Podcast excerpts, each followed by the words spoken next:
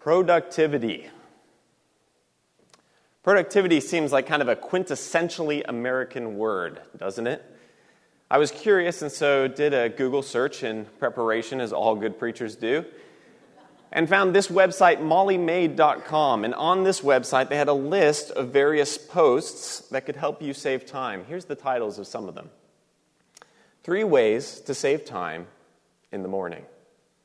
Three ways to save time on the weekends. Three ways to save time cleaning. Three ways to save time at home. Three ways to save time at work. Three ways to save time at school.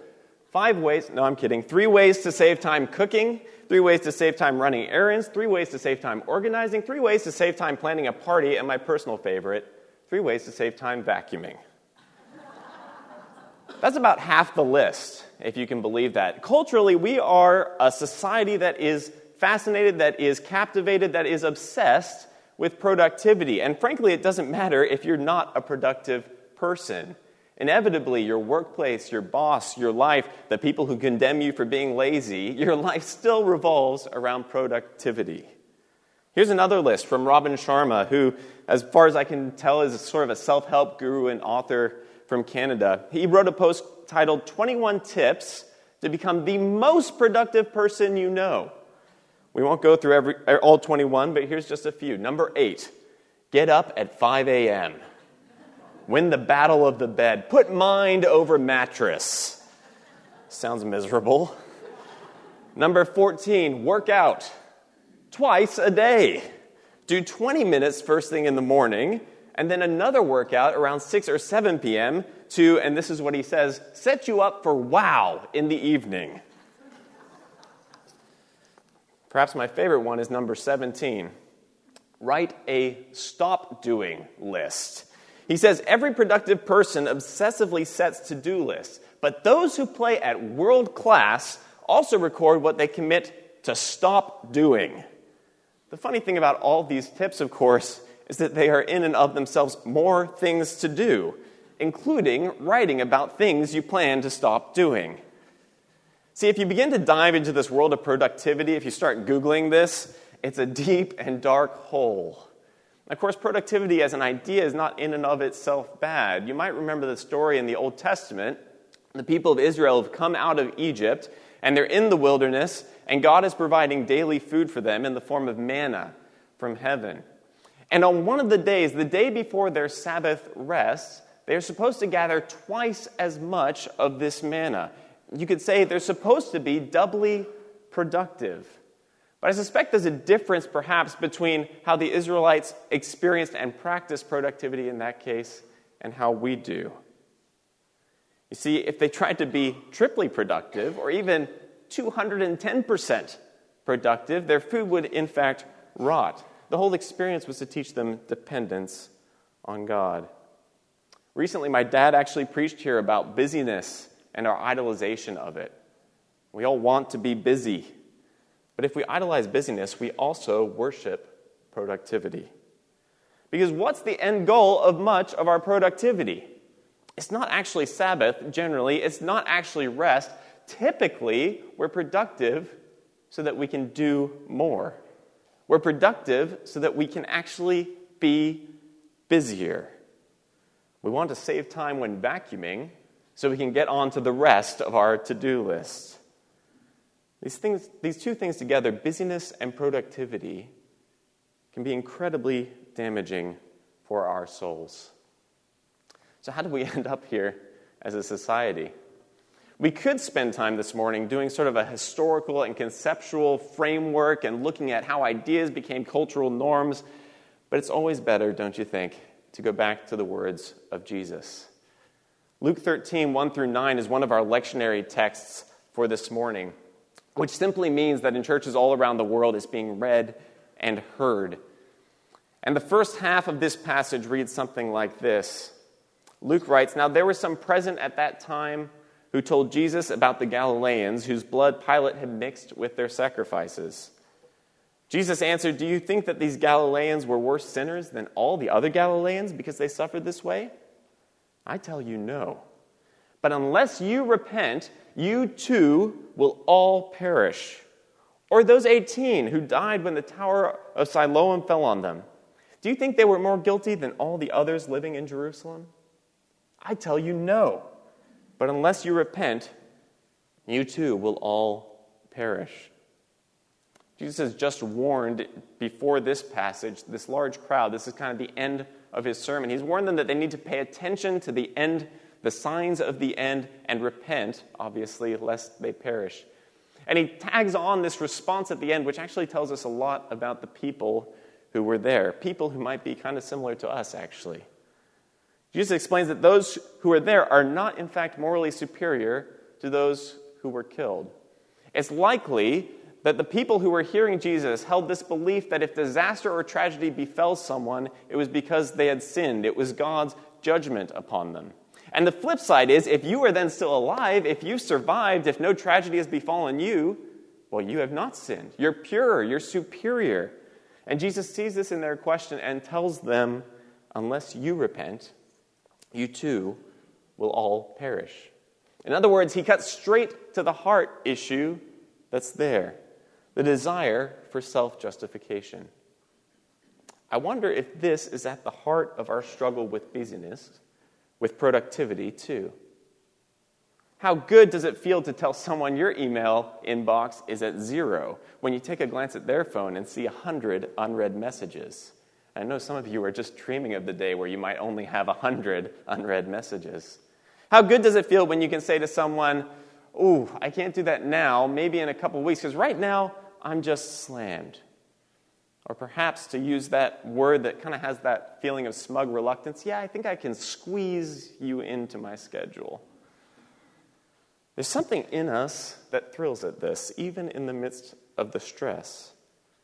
We like to feel superior because as long as we're better than somebody, as long as, frankly, we're better than anybody, we can do it all ourselves. We don't need anyone else. We don't need anything else, least of all God.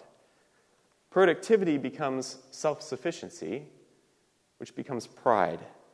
And most of the time, if we're being honest with one another, pride feels pretty good. It's the very thing Jesus warned the people against. Our tendency to look at others and compare ourselves, to build ourselves up through our behavior and others' failings. Jesus says to us, unless we too repent, we will perish. It doesn't matter if we're able to multitask and compose emails and be on the phone and do a million other tasks all simultaneously. We're not better than our neighbor. And if we think we are, we are woefully misled. But God extends an invitation to us that pushes against this temptation to self-justification, to comparison with our neighbor. He invites us to rest. But this is not rest as another thing to do. It's not something we put on our checklist and take care of on a Sunday afternoon or a Saturday afternoon. It's the temptation, right? To see rest as another example of our productivity, as a thing that we work hard for all week long and maybe increase our busyness so that we can rest. No, to the contrary, if busyness is a heart issue, then so is rest. It's an approach, a framework, a way of living our lives. We're painted a beautiful picture of what this looks like in our text for this morning, Psalm sixty-three. I know I tricked you with the Luke thirteen passage. This one is the one in your worship guide. Hear these words from Psalm sixty-three, one through eight. You, God, are my God. Earnestly I seek you. I thirst for you. My whole being longs for you in a dry and parched land where there is no water. I have seen you in the sanctuary and beheld your power and your glory. Because your love is better than life, my lips will glorify you. I will praise you as long as I live, and in your name I will lift up my hands. I will be fully satisfied, as with the richest of foods. With singing lips, my mouth will praise you. On my bed, I remember you. I think of you through the watches of the night. Because you are my help, I sing in the shadow of your wings. I cling to you. Your right hand upholds me. The word rest doesn't actually show up in our psalm. But it's the attitude of David in verses six through eight that show us that here's a man deeply at peace. He sings in the shadow of God's wings. Doesn't need to strive because God's right hand upholds him. He rests. Just a couple of comments on this passage. Two things that this kind of rest frees us from, and two things that it gives us. First of all, rest frees us from a lack of perspective. Kevin talked last week from Psalm twenty-seven, you might remember, that the crux of that psalm is really this desire of the psalmist to see God, to be in his presence, to see God's glory. And in Psalm sixty-three, the psalmist says, I have seen your power and your glory. He has witnessed God's goodness so richly that his lips cannot help glorify him. David knows that God's love is better than life. God's love is superior to anything David is experiencing. As David rests in God's presence, he gains perspective. Zach is a good friend of mine. In two thousand five, he traveled to Belize. And Belize is actually one of the places in Latin America that gets more short-term missionaries from the U S than just about any other country. The reason being that English is their common language there. And Zach traveled there in two thousand five and fell in love with the people and the place. And a couple years later, he founded an organization called Sports Servants that brought basically youth sports programs to schools in the area, with the idea of also communicating the love of God for the people of Belize. As Zach has processed over the years what this mission, what this work would look like, he's gone a slightly different direction than we might expect. We might expect that he would take a number of teams down there annually who would run sports clinics and workshops, that there would be a lot of sending and going and doing. But as Zach rested, as he reflected, he discovered something. God was already at work in Belize. God was already on mission. Today, Sports Servants is primarily a locally led movement of these youth sports programs with official support from the government for their training workshops for coaches and twenty-one different school programs participating. Zach travels down there not to bring teams, not to do a lot, but to bring encouragement, suggestions, to facilitate the growth of this program. See, when we rest, when we aren't so caught in, up in the myriad of things that we need to do or ought to do or someone tells us we should do, we see that God's already at work. The reality, friends, is that God doesn't need our productivity. It's pretty painful to admit, frankly. He wants us instead to live a life of rest so that we can hear his voice. The second thing that rest frees us from is our deepest fears. David writes in verses six through seven, on my bed I remember you. I think of you through the watches of the night. Because you are my help, I sing in the shadow of your wings. The watches of the night. Most of us are probably not practiced in this. You know, you probably don't get up at two a.m. and then three thirty a.m. and make the rounds of the house and wake up the kids so they can keep watch the rest of the night. In fact, most of you are desperately trying to avoid waking the kids up. We sleep in relative security, but David in this situation is in anything but relative security. He has been chased out of Jerusalem by his own son, and it's possible that as he's penning this very psalm, Absalom is leading an army to come and kill him. And yet, I sing in the shadow of your wings, and all night I think of you. See, true rest in the presence of God delivers us from our fears. I think of my youngest brother, Joel, who, when he was a very little child, had a very strong response to the question, are you tired? And it wasn't a rebellious one. In fact, it was quite the opposite. We would ask, are you tired? And it didn't matter what time of the day. It could be mid-morning. It could be afternoon. He could have just woken up from a nap. But Joel would start rubbing his eyes and yawning, and next thing you know, basically be asleep. See, in a world where there's so many things to be afraid, Joel knew even then that he was in such a safe place with family, he didn't need to be vigilant. He had nothing to be afraid of. When we asked, "Are you tired?" he could happily and comfortably fall asleep. I wonder if God asks us the same question. Are you tired? Perhaps he's saying, I have a place for you to rest. Friends, are you tired? Rest delivers us from a lack of perspective and from our deepest fears.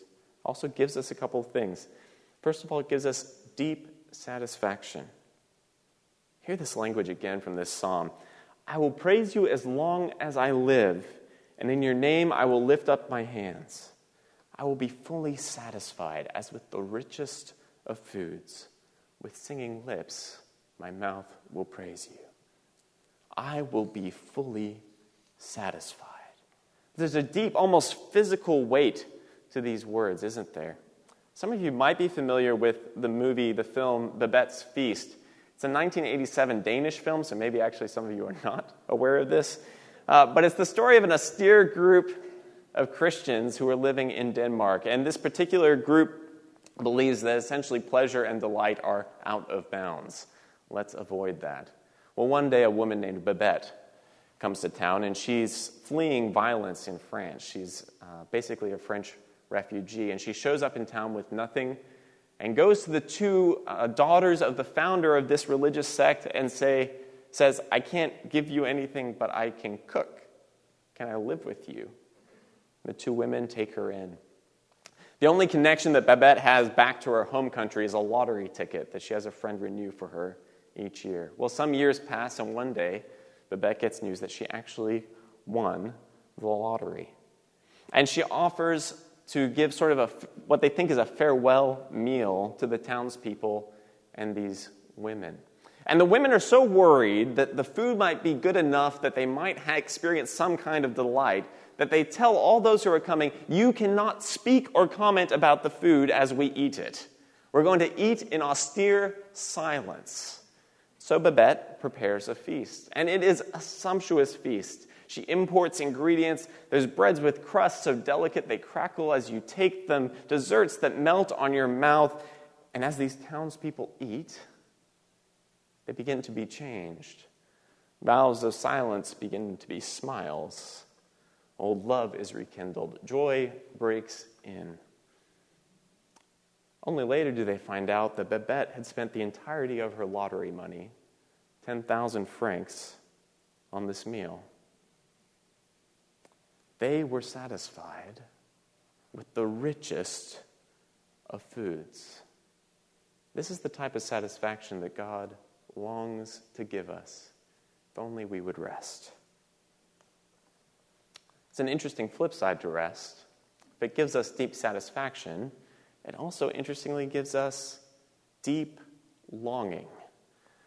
Perhaps when we first read the initial verses of Psalm sixty-three, this longing for God, we hear them as someone who is trying to catch a glimpse of God. He feels far off. I'm all alone. I'm in the desert. But in fact, we know from the rest of the psalm that this is someone who's intimately familiar with God and his presence. This very longing actually comes out of rest. Thomas Aquinas, the thirteenth century theologian, wrote this. He said, the nearer a thing is to its end or goal, the greater the desire with which it tends to that end. And however much we know that God is, we still go on desiring and seek to know him in his essence. To put it simply, the closer something gets to where it's supposed to be, the more it wants to be there. We could think of this as a kind of Christian magnetism. The closer we get to God, the more, just like two magnets being pulled apart, the harder it is to separate. The more we long to be close to him. The more we rest in his presence, the more acutely we feel how desperate we are for him. Like we are in a dry and weary land without water. It's the one... These are the words of one who desperately longs for what they're already tasting. We are delivered from a lack of perspective and from our deep fears. And we are mysteriously and simultaneously given deep satisfaction and deep longing. In the midst of all of this, perhaps we hear that question again, God asking us, are you tired? Are you tired? There's a couple of questions for us maybe to think about as we respond to this psalm. And they're simple questions, but also challenging questions. First of all, do we trust this God who asks, are you tired? Friends, we cannot rest until we trust the one in whose shadow we can sing. We can't rest until we own the words of our call to worship this morning as our own. My salvation and my honor depend on God. He is my mighty rock, my refuge. Trust in him at all times, you people. Pour out your hearts to him, for God is our refuge. Unless we trust that God's love is truly better than life, that he leads us in the ways that are best, we will never rest. We will keep working, doing, and striving. Keep finding new ways to increase our productivity, extend our work week, because after all, it all depends on us. Do we trust the one who asks, are you tired? The second question is also a simple one. Do we actually want to rest? It might seem like a dumb question. Of course, who doesn't want to rest? Who doesn't enjoy time with family? Who doesn't enjoy playing games? Who doesn't enjoy a hot cup of coffee or hot chocolate on a cold day? Who doesn't enjoy movies and time with family? What do you mean? Of course I want to rest. But many of us, while professing that rest would be wonderful, how many times have we said, I need a vacation, are still caught up and ruled by busyness and productivity? Perhaps God is not just asking us, are you tired? Perhaps he's also saying, are you done yet? Are we done pretending that we want a break when our entire identity is wrapped up in what we do? Are we done pretending that we don't think of ourselves as superior because we work fifty hours, whereas our friends have part-time jobs? Are we done pretending that our constant busyness is not slowly eating away at our souls? Do we actually want to rest? Friends, the invitation to rest is always extended to us. Psalm sixty-three lays out that beautiful and rich vision of what it looks like. And frankly, it's unlikely that much of this is new. We just had a sermon about a topic very similar two weeks ago. But we need reminding of this, don't we? We need reminding over and over because while rest is incredibly simple, it's also incredibly challenging. Season of Lent is perhaps a most appropriate season to be reflecting on this. It's a season in which we recognize our, our mortality, our frailty, our inability to do everything we might want to. We remember our need for God and our need for rest. We all have things to do. A life of rest is not about stopping doing all these things or ceasing any kind of productivity. Perhaps work is now requiring more of you than you feel like you can give. Perhaps your children have what feels like about twenty-five extracurricular activities, or perhaps it is actually twenty-five extracurricular activities that you're responsible to shuttle them around, them around to. Perhaps you have so filled the days of what was supposed to be your retirement that somehow, inconceivably you thought, you found yourself burned out on leisure. Friends, work is not a bad thing. We know that. It's a good and rich gift from God. But busyness and idolizing productivity can destroy us. Augustine lived at the end of the fourth century. He was born to a Christian mother, but in his teen years, he would essentially leave the church and join this group with quite the name, the Manichaeans. And for a while, he lived with Manichaeans and essentially lived a hedonistic lifestyle encouraged by his peers. But Augustine was a truth seeker, and so eventually he found that their philosophy didn't quite make sense, and so he moved on, and he was fascinated by these people who took the thoughts of Plato and modernized them, and he became essentially what we would call a Neoplatonist. And for a while, that was his truth, and he lived in line with that. And then one day, this happened to him. He writes this in his autobiography. He tells about a day where he was in a garden, and as he was walking through the garden, he heard a voice. And at first he thought it was just the neighborhood children. Then he thought, no, neighborhood children don't typically say these sorts of things, because what they were saying was take up and read. And after a moment, Augustine realized, I think this is the voice of God. I think I'm being instructed to do something. And in a moment of obedience, he takes up his Bible and opens it to Romans thirteen and reads there the Apostle Paul's instructions to put on the Lord Jesus Christ, and his life is transformed. A brilliant but restless and busy man ceases striving as the Spirit changes him. Augustine would later write these words as part of an opening prayer in which he records this story. Perhaps in it we too can hear God's voice echoing again. Are you tired?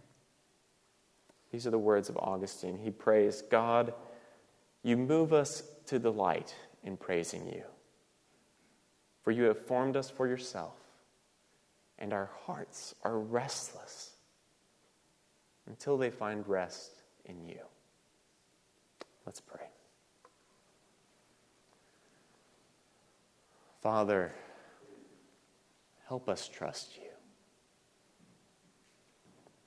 Father, help us to live lives of rest, not lives of laziness or ignoring our responsibilities, but lives so full of your presence that we have deep peace. Be with us, we pray. Amen.